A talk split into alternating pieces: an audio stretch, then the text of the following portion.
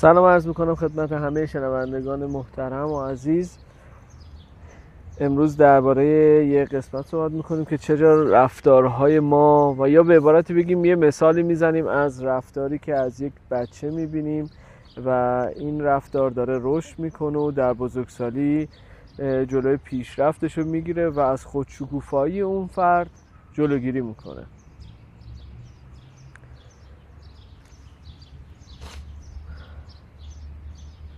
پدری با پدرش مشکل داره.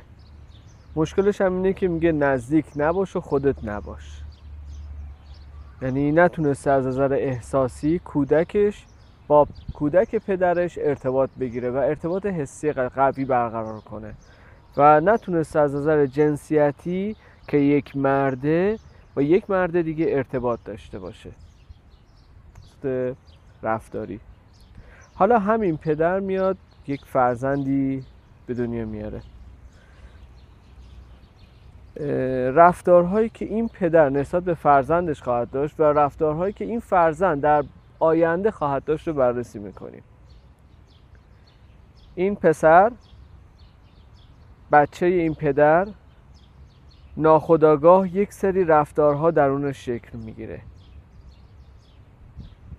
اول اینکه از پدر شروع کنیم. پدر درونش یک سری مشکلات به وجود میاد که این پسر دشمن منه و نمی‌تونه اونو به صورت یک دوست صمیمی کنار خودش فرض بگیره و مشکل نزدیک باش و خودت باشو داره خودت نباشو داره. اینا قشنگ توی رفتارا مشخصه تو جوک هایی که داره میگه توی عملکردها حتی تو رویاهای شبانه اون پدر. و بازی هایی که این پدر با این پسر داره کامل مشخصه که نمی‌تونه این پسر رو به عنوان رفیق صمیمی خودش نگاه, نگه داره. چون خودش هم نتونسته با پدرش همین رابطه صمیمی و دوست داشتنی رو برقرار کنه. پس میریم به این سم که حالا این پسر این رفتارها رو از پدرش داره می‌بینه.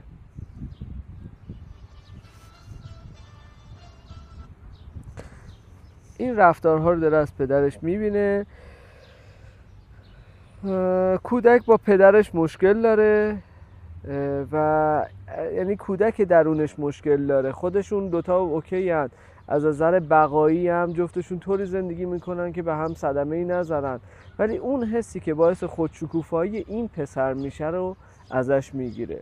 به عنوان مثال اگر پسر یه کاری رو بدون نقص انجام بده کامل انجام بده از دید پدر و هیچ گونه اشکالی درونش نباشه پدر پسر رو تشویق می‌کنه بغلش می‌کنه و دست نوازشی سر این پسر می‌کشه.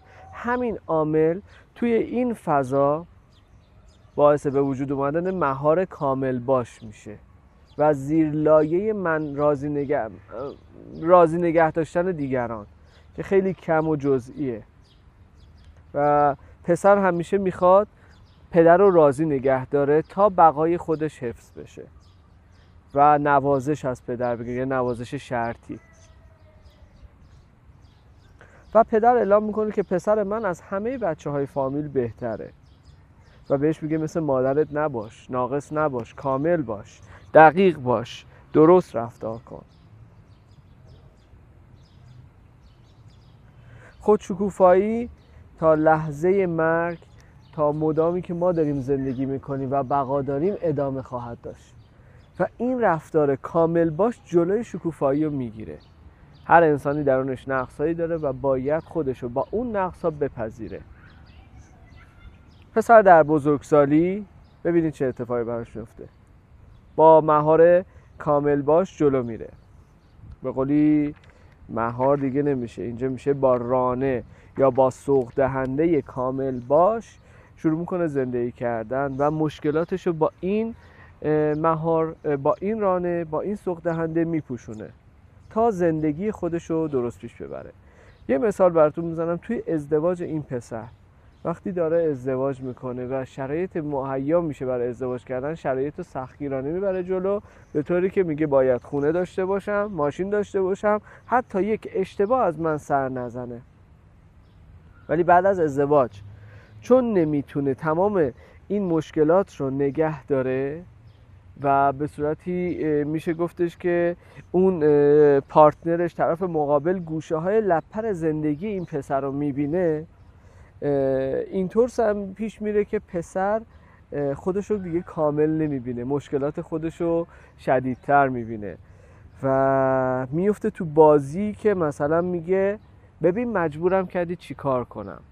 و از اونجایی که روانشناسی عبادت مراقبه و رفتارهایی که می‌تونه ما رو جهتگیری کنه به سمت بقا رو بلد نیست به فکر این میفته که اون پارتنر باید عوض شه.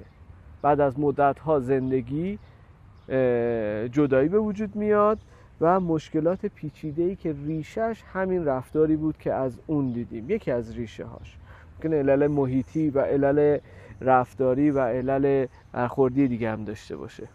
روز خوش.